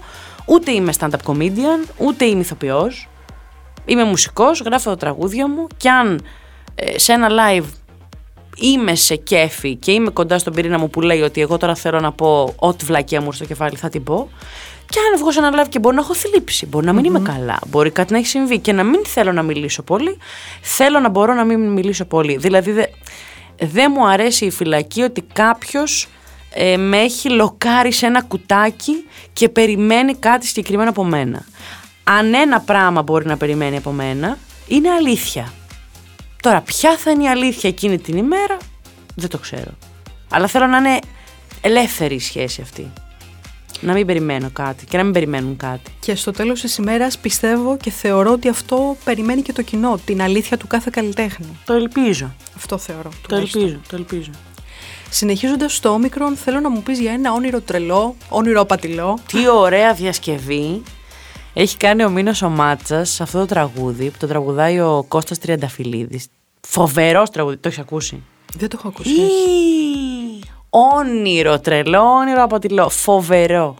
Άσχετο τώρα, αλλά πραγματικά θυμάμαι να το ακούω στο, στο αυτοκίνητο, που σπάνια ακούω ραδιόφωνο στο αυτοκίνητο, γιατί θα έρχομαι από κάποια πρόβα. Θα πηγαίνω σε ένα στούντιο και θέλω τη- την ησυχία. Και το ακούω και θυμάμαι, είχα παρκάρει και έκατσα στο αμάξι μέχρι να τελειώσει. Εξαιρετική ερμηνεία ο τύπος, απίστευτη. Δηλαδή, φοβερό όριο του ότι σέβομαι το πώς είναι το πρωτότυπο κομμάτι, αλλά βάζω και τον εαυτό μου μέσα. Γνώμη μου, έτσι. Γνωμοδότρια είμαι, δεν είμαι κριτής. και ε, φοβερή διασκευή του Μίνου. Φο- μουσικά δηλαδή θεωρώ ότι η διασκευή αυτή εξέφρασε ακόμα πιο σωστά εντός εισαγωγικών, γιατί το σωστά το δικό μου εννοώ, ε, το, αυτό που λέει το τραγουδι το νόημά του. Τι με ρώτησες; για ένα όνειρο τρελό, όνειρο απατηλό. Κοίταξε, ε, ε, το όνειρο είναι ένα, αν μπορώ να έχω ένα μουσικό όνειρο που δεν έχω και στα αλήθεια να σου πω την αλήθεια. Δεν ξέρω αν είπα πολλές φορές τη λέξη αλήθεια, αλλά την Την ξαναλέω είπες, άλλη αλλά δεν μία. πειράζει. Αλήθεια, αλήθεια, αλήθεια, αλήθεια, αλήθεια. Δεν έχω κάποιο όνειρο με την έννοια ότι θέλω να παίξω εκεί, θέλω Ναι. να κάνω αυτό. Θέλω να ευχαριστιέμαι και μ, όπως είπε και η σπουδαία Αλίνα Νικολακοπούλου, να κρατάω το σωλήνα καθαρό. Ε, μ, το σωλήνα καθαρό με τη δημιουργία, αλλά λιγότερο με τη δημιουργία. Με την ε, μουσική, με τη χαρά απέναντι σε αυτήν. Τώρα, αν έπρεπε να διαλέξω πρακτικά τι θα μ' άρεσε να συμβεί στη ζωή μου μουσικά, ας πούμε, και με ποιον, θα ήταν ότι θέλω πάρα πολύ να τραγουδήσω, να γνωρίσω και να τραγουδήσω το Μάικλ Μπουμπλέ. Ναι. Ναι, ναι, ναι. Παιδιά, δεν ξέρω πόσες φορές θα το πω και πού. Δεν ξέρω ποιος μπορεί να με βοηθήσει. Κάποιος επιχειρηματίας, το λες παντού, ναι. κάποιος εφοπλιστής που μπορεί να του αρέσω και να θέλει να με κάνει χαρούμενη για κάποιο λόγο που δεν ξέρω. Αλλά αν θέλει κάποιος να μου δώσει πολύ μεγάλη χαρά, που φαντάζεσαι όμως να είναι αντιπαθέστατος και να ξενερώσω, να το γνωρίσω. Δεν είναι αυτή η παγίδα που πολλές φορές συμβαίνει και πέφτουμε. Που γνωρίζουμε κάποιον, ξέρω εγώ, καλλιτέχνη ή οτιδήποτε. Ναι, που τον έχεις στο μυαλό Ναι, σου. αλλιώς. Ναι, και λίγο πέφτεις από τα σύννεφα. Κοίτα, αυτός φαίνεται πολύ ωραίος τύπος.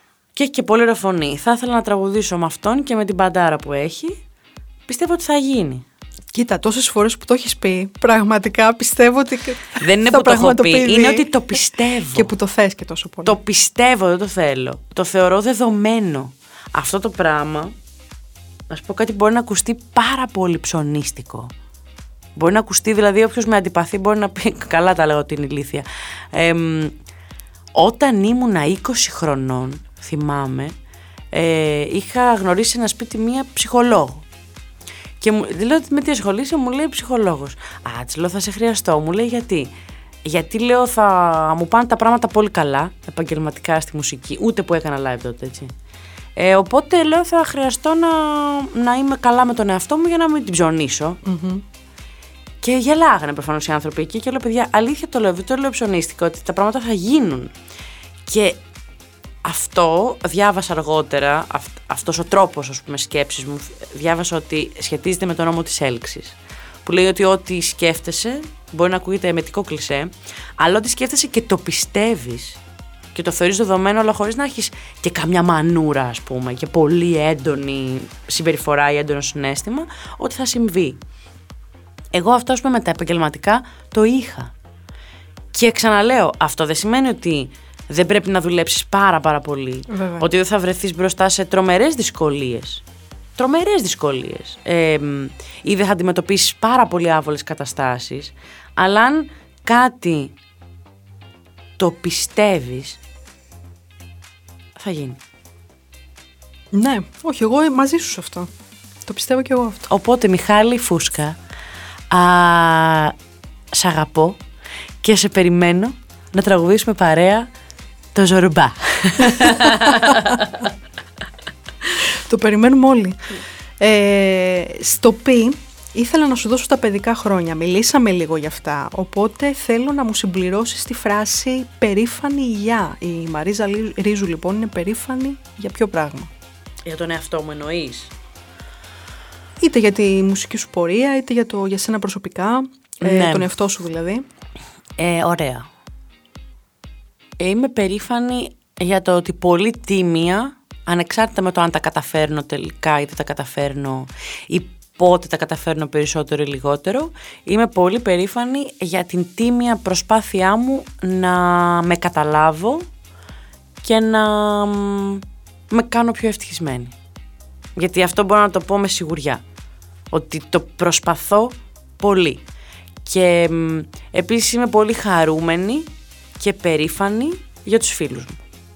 Και για το χωριό μου. Έχω γράψει και ένα τραγούδι στο καινούριο δίσκο που λέγεται το χωριό και λέγοντας χωριό εννοώ αυτό. Εννοώ αυτό το, το δίκτυο από ανθρώπους, το δίχτυ ταυτόχρονα, που όταν νιώθεις ότι καταραίει το σύμπαν, ε, υπάρχει το χωριό. Ναι. Δεν ξέρω αν υπάρχει κάτι πιο πολύτιμο από αυτό. Δηλαδή, σκέψου ότι παλιότερα οι άνθρωποι είχαν το χωριό της, το χωριό τους, το, το κανονικό χωριό τους. Και το χωριό, ανεξάρτητα με το αν είχε συγγένεια με τον άλλον, είχε ας πούμε, ξέρω εγώ, κάποιες ε, διαδικασίες, κάποιες ιεροτελεστίες, όταν κάποιος είχε μια απώλεια. Υπάρχουν κάποιες ιεροτελεστίες ώστε το ανθρώπινο όν να μην νιώθει μόνο του και να ε, μην τα περνάει μόνο του τα πραγματα και, και, και, τα, και αυτά που συναντά ψυχικά. Τώρα που ζούμε στην πόλη, που αυτό είναι, δεν συμβαίνει. Πολύ ξένο ακούγεται. Ναι, Να. δεν συμβαίνει με τους διπλανούς μας. Θεωρώ πολύ ε, σπουδαίο πράγμα να έχει ο καθένας το χωριό του και το χωριό το χτίζεις. Δεν φτιάχνεται μόνο του. Και εγώ μέσα από όλα αυτά τα χρόνια χαίρομαι πάρα πάρα πολύ για αυτά που συμβαίνουν επαγγελματικά, αλλά επειδή ερχόμενοι και σε επαφή και με άλλους καλλιτέχνες βλέπω ότι, και το έχω ζήσει και εγώ, ότι όσο μεγαλύτερη είναι η επιτυχία και όσο περισσότερο κόσμο έχεις, είναι αντίστοιχη η επιτυχία με τη μοναξιά μετά εάν δεν έχεις ανθρώπους να τα μοιραστεις Δηλαδή έχω δει καλλιτέχνη να έχει συναυλία, να είναι ένα φοβ... κατάμεστο μέρος ας πούμε και μετά να νιώθει αντίστοιχη θλίψη και να χρειάζεται να πάρει ναρκωτικά για να μπορέσει να αντέξει εκείνο το βράδυ. ας πούμε. Ναι. Γιατί δεν αντέχει ούτε την κούραση και την πτώση μετά το live και να πάει να κοιμηθεί ο άνθρωπος. Οπότε κάνει αυτό. Για μένα λοιπόν ε, πραγματικά δεν ξέρω αν υπάρχει κάτι πιο σημαντικό από αυτό γιατί και η μουσική να σταματήσει κάποια στιγμή είτε γιατί ο κόσμος θα με βαρεθεί και δεν θα θέλει πια να έρθει να με δει είτε γιατί ε, εγώ δεν θα παίρνω χαρά από τη μουσική για τον οποιοδήποτε λόγο το χωριό είναι εκεί. Και για το χωριό δεν έχει σημασία αν είσαι μουσικός, αν είσαι λογοθεραπευτής, αν είσαι λογιστής, αν είσαι οικονομολόγος, αν είσαι κεραμίστρια, αν είσαι οτιδήποτε, γιατί είναι οι άνθρωποι μου. Είναι πολύ λίγοι και πολύ πολύ πολύ πολύ σημαντικοί για μένα. Αυτό. Τι ωραίο. Πάρα πολύ ωραίο. Το χωριό. το χωριό πάρα πολύ ωραίο. Ε, στο ρο θέλω να μου πεις για το ρίσκο. Α, το ρίσκο. Το ρίσκο είναι κάτι που δεν παίρνω συχνά. Δεν τα έχω πολύ καλά με το ρίσκο.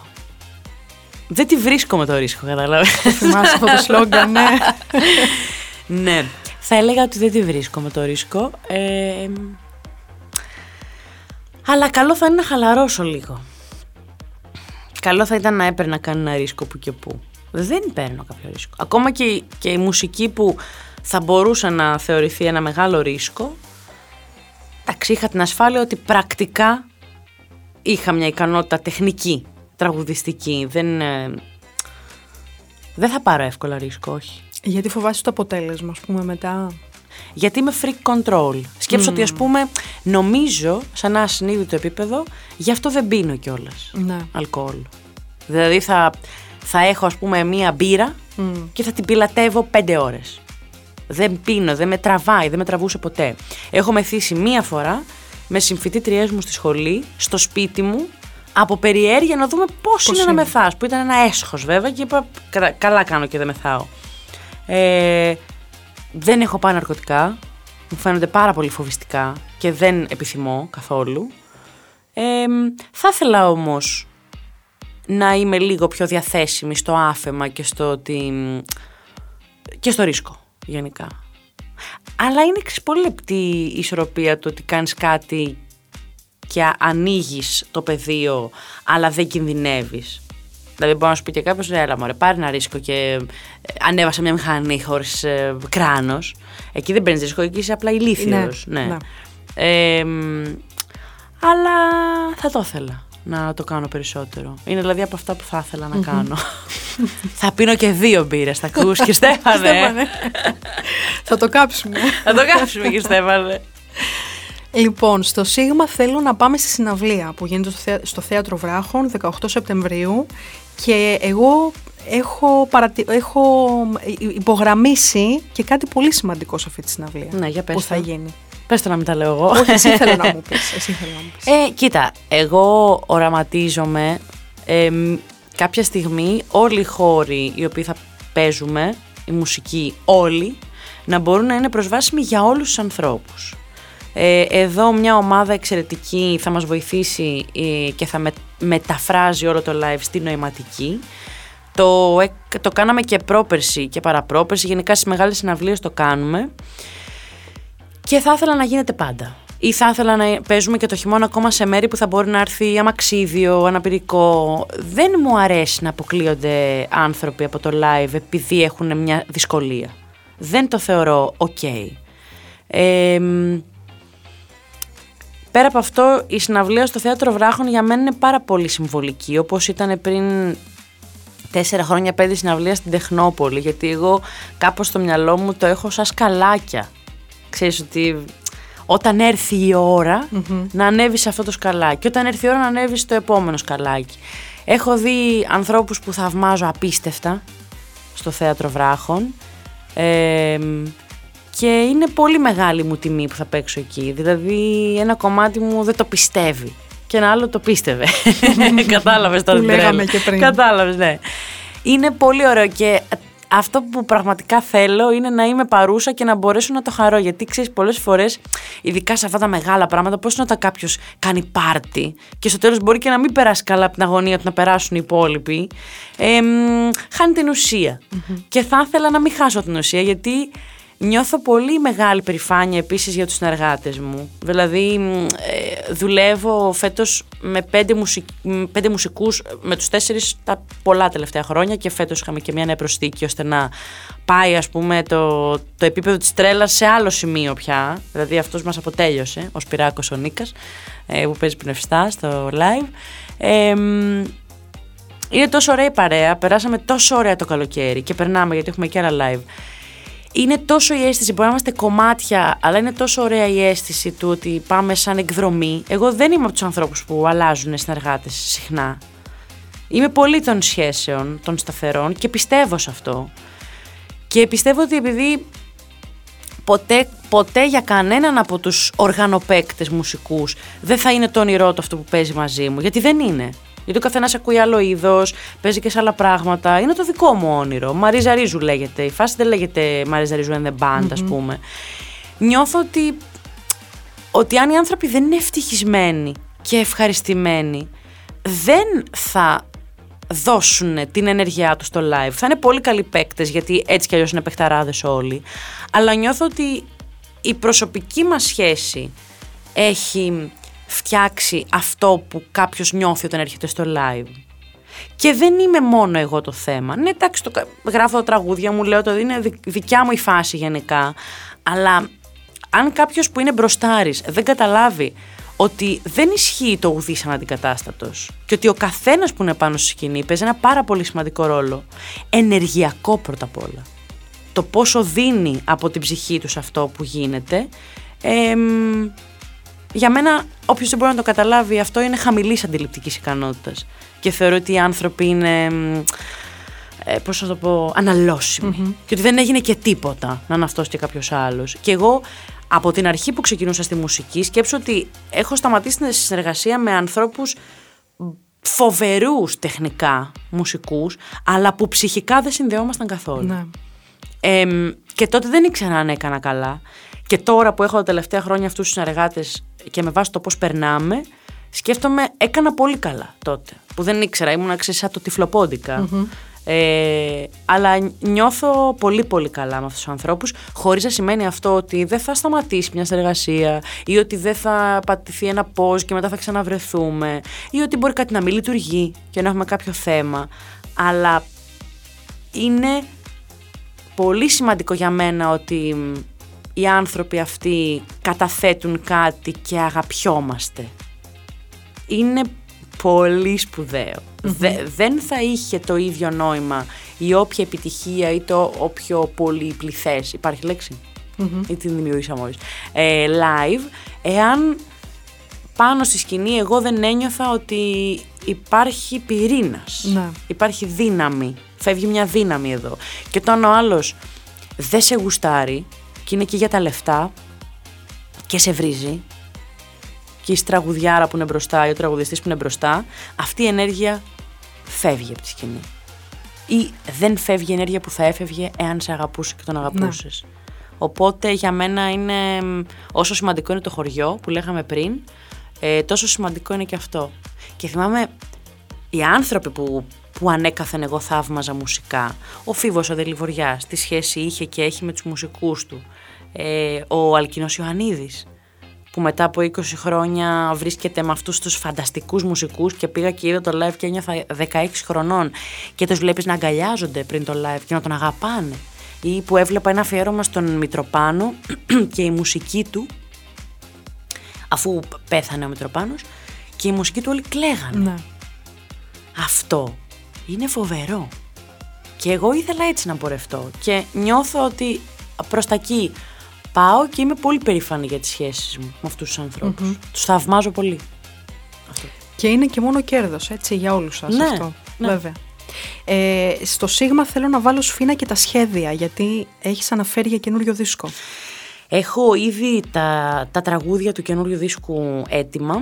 Ε, αυτός ο δίσκος είναι πολύ ημερολογιακός. Δηλαδή, μ, τα τραγούδια μπαίνουν στο δίσκο με τη σειρά που γράφτηκαν. Ε, υπάρχει μόνο ένα τραγούδι που δεν το έχω γράψει εγώ και αυτό είναι ένα εξαιρετικό τραγούδι του Κώστα Λιβαδά που όμως κούμπωσε με την ιστορία που λέω και μ, και είμαι πολύ περήφανη νομίζω για αυτό που θα συμβεί. Είναι πολύ real stuff. Δεν ξέρω εάν θα αφορά, αν δεν θα αφορά. Δεν το ξέρω. Θα ήθελα πάρα πολύ να αφορά τους ανθρώπους. Αλλά σίγουρα δεν είναι ένας δίσκος που φτιάχτηκε με κάποια σκέψη. Σίγουρα. Ναι. Και υπήρχαν και πάρα πολλά τραγούδια μου που τα πέταξα και δεν τα έχω βάλει μέσα και ο δίσκος έχει 6,5 τραγούδια και λέω 6,5 γιατί το outro είναι ένα ρεφρέν. Δεν, είναι, δεν, έχει, δεν είναι ολόκληρο τραγούδι γιατί δεν μου πήγαινε να το κάνω ολόκληρο τραγούδι και λέω έτσι θέλω να τελειώνει ο δίσκος με αυτό που, που λέει αυτό το ρεφρέν. Ε, μ, έχουμε φτιάξει ήδη με το συνεργάτη μου, τον πολύτιμο στο, στους δίσκους, τον Δημήτρη το Σιάμπο, τους οδηγούς.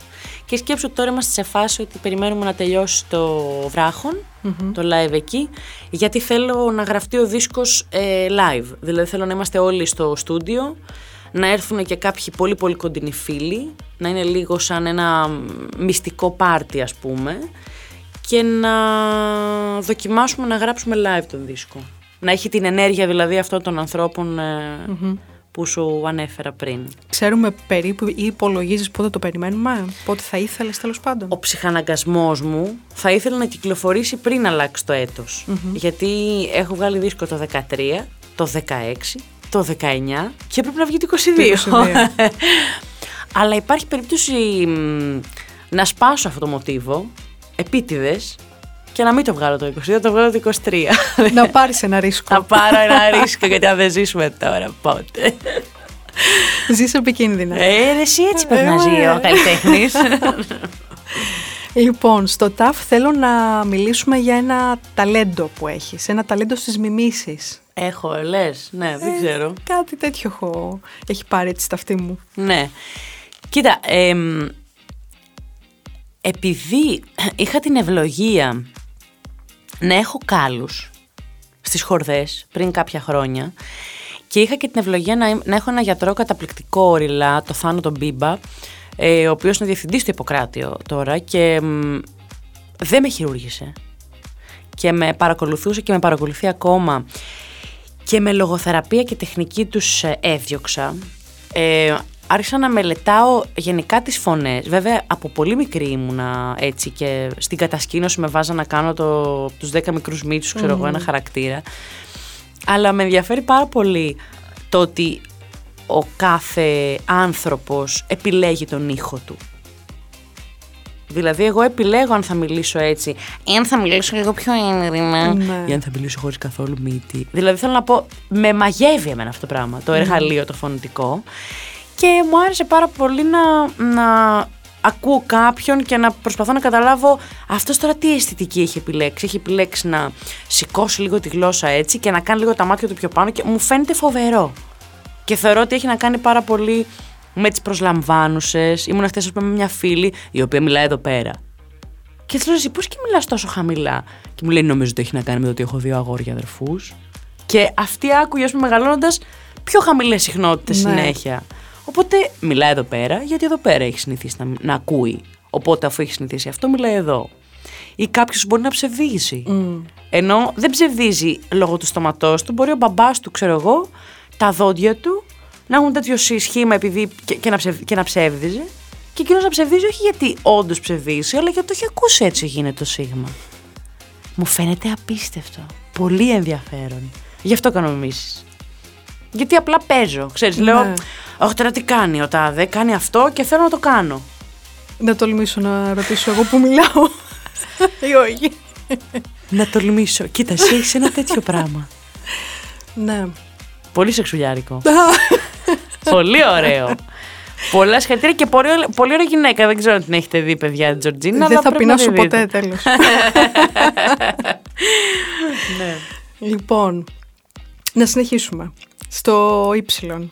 Και στο Y ήθελα να σου βάλω την υποτροφία στην Ολλανδία. Ναι. Μου το έχεις αναφέρει πιο πριν. Ναι. Οπότε να σου βάλω τις υγιεινές συνήθειες. Α, βεβαίως. Τελευταία, εμ, πάω για τρέξιμο. Όχι τελευταία, πάω και εδώ καιρό για τρέξιμο. Απλώς τώρα το έχω λίγο πιο συστηματοποιήσει. Και αυτό που μου συνέβη, που με έχει κολλήσει ο, ο συνεργάτης μου και πιανίστας μου και φίλος μου, ο Μάρκος Χαϊδεμένος, που είναι, εντάξει αυτός είναι μαραθωνοδρόμος, είναι ότι δεν μου αρέσει να βάζω στον οργανισμό μου κάτι επιβλαβές. Δηλαδή, παλιότερα, ας πούμε, μπορεί πολύ πιο συχνά να τρώγα βρωμιές. Τώρα δεν είναι ότι δεν τις τρώω επειδή δεν πρέπει. Δεν τις τρώω επειδή λέω τώρα «Μα, αυτή τη σαπίλα θα βάλω μέσα στον οργανισμό μου.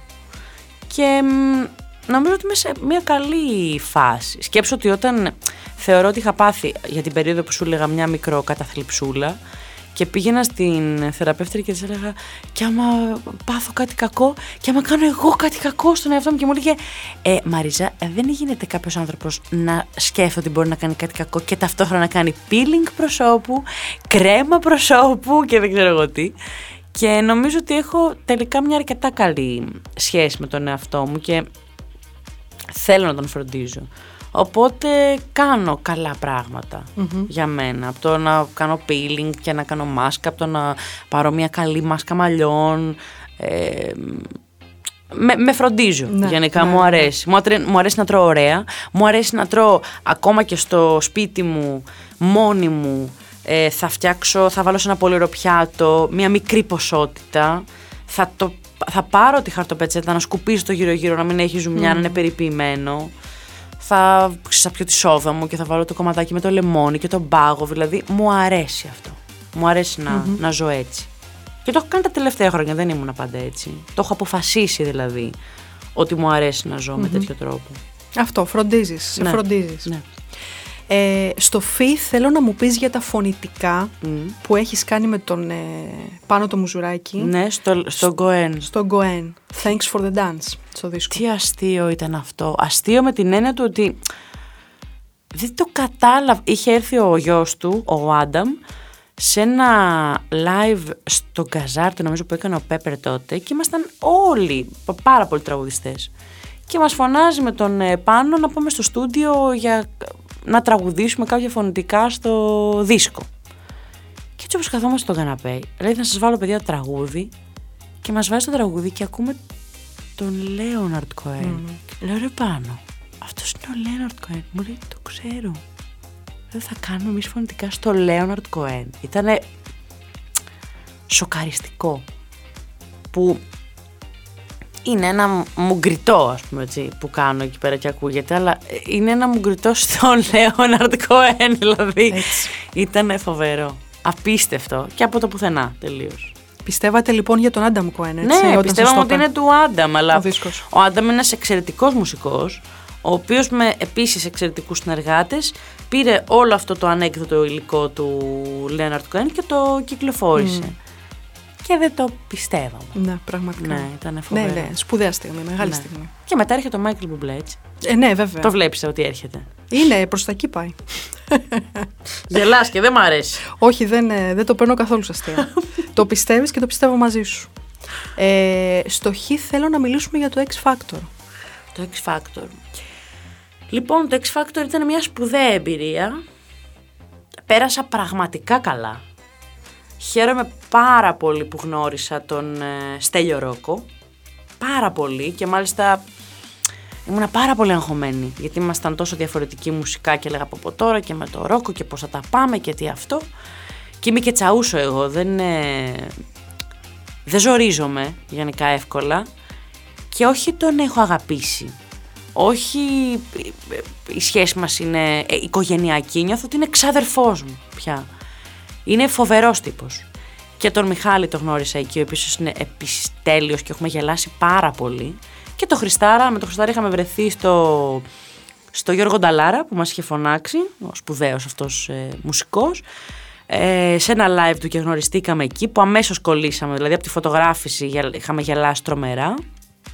Και μετά Όλα, όλη αυτή η τετράδα με το που ξεκινήσαμε ας πούμε, ειδικά να νιώθουμε και πιο άνετα και αυτά ήταν αν κάποιος μπει δηλαδή στο YouTube και βρει τα backstage ε, των οντισιών ας πούμε θα καταλάβει τι φάση ήταν αυτή στο X Factor.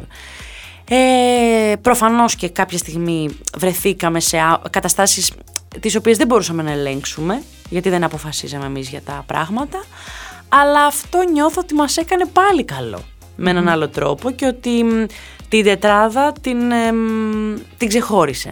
Γιατί νιώθω ότι οι, οι τέσσερις μας αντιμετωπίσαμε εξ αρχής τα παιδιά και τη μουσική με πολύ ευγένεια, με πολύ σεβασμό και κυρίως επειδή όλοι είμαστε μουσικοί, με, νιώθω ότι ήμασταν δίπλα τους και όχι απέναντί τους. Δεν ναι. ήθελε κανένας ποτέ να φέρει κανέναν σε δύσκολη θέση. Ούτε αντιμετωπίσαμε ποτέ τα παιδιά αποδοκιμαστικά ούτε με έλεγχο να, τα, να δούμε αν ξέρουν κάτι, να τα φέρουμε σε άβολη θέση. Και αυτό μου άρεσε πάρα πολύ. Τους αγαπώ πολύ και τις τρεις και έχω στην καρδιά μου πολύ γλυκά αυτή την εμπειρία η οποία με εξέθεσε σε ένα μεγάλο κοινό και θα μπορούσε να είναι και πολύ αλλά πιστεύω ότι το ρεπερτόριό μου οφείλει να είναι παρόν ε, και σε τέτοια παιχνίδια εάν τοποθετήσουμε το παιχνίδι εκεί που είναι. Ούτε σε ένα ψηλότερο σημείο, ούτε σε ένα χαμηλοτερο Δηλαδή είναι σπουδαίο για αυτό που είναι, για αυτή την εμπειρία, αλλά αυτό που λέγαμε στα παιδιά συνέχεια είναι ότι αυτό είναι ένα παιχνίδι. Και αλίμονο αν τα πράγματα γίνονταν εν μία νυχτή, ναι. και αλίμονο αν χωρίς κόπο και χωρίς χρόνια και χωρίς ρεπερτόριο κάποιος ε, κέρδιζε την εμπιστοσύνη των ανθρώπων. Δεν γίνονται αυτά έτσι αλλά το ζήσαμε αυτό που ήταν, δηλαδή ένα παιχνίδι και μια πολύ ωραία εμπειρία, για αυτό που ήταν. Και ήταν εξαιρετικό. Δηλαδή, σου λέω κύριος, πολύ γέλιο ρε εσύ. Πολύ γέλιο, πολύ ομορφιά. Και πολύ κοντά με τα παιδιά και να διαλέξουμε τραγούδια και χάρηκα πολύ για τον Άγγελο, τον Αρχογιωτάκη, για το δικό μου τον Πιτσιρικά που θεωρώ ότι είναι ένα αστέρι και θεωρώ ότι τον περιμένουν πολύ καλά πράγματα. Χάρηκα πάρα πολύ που κέρδισε αυτά τα χρήματα για να πληρώσει τις μουσικές τους σπουδές που δεν θα μπορούσα να τις πληρώσει διαφορετικά. Οπότε νιώθω ότι έχω κάνει κάτι καλό. Ε, και ήταν σούπερ. Και είναι κάτι που θα ξανά κάνει, Θα ξανά με πολύ συγκεκριμένους και με αυτούς τους τρεις άντρες. ναι, γιατί ξέρεις τι, είναι όπως το, την απλή μετάβαση. Ότι θα ήθελα πολύ να το κάνω άλλη μία φορά και να το χαρώ Ναι. μόνο. Ναι. Να μην αγωνιώ για τις όποιες αβολοσύνες, γιατί στα αλήθεια κανείς δεν μπορεί να σου κάνει τίποτα, αν είσαι στιβαρός και αν είσαι στο κέντρο σου. Οπότε θα ήθελα πάρα πολύ να το ξανά έκανα, να το χαρω μόνο, χωρίς αγωνία. Αυτό. Μάλιστα. Στο ψι ε, είναι η ψυχοθεραπεία. Θεωρώ ότι Έχουμε μιλήσει έχουμε αρκετά. μιλήσει πάρα πολύ γι' αυτό, το έχουμε καλύψει. Οπότε φτάνουμε στον τελευταίο σταθμό στο ωμέγα. Μπορείς να διαλέξεις μία από τις δύο λέξεις που θα σου δώσω. Είναι η οριμότητα ή ένα ωραίο φινάλε. Ένα ωραίο φινάλε είτε σε αυτή τη συζήτηση ή ένα ωραίο φινάλε στη δική σου μουσική πορεία. Ε, εγώ νομίζω ότι αυτές οι δύο, η φράση που είπες και η λέξη, πάνε μαζί.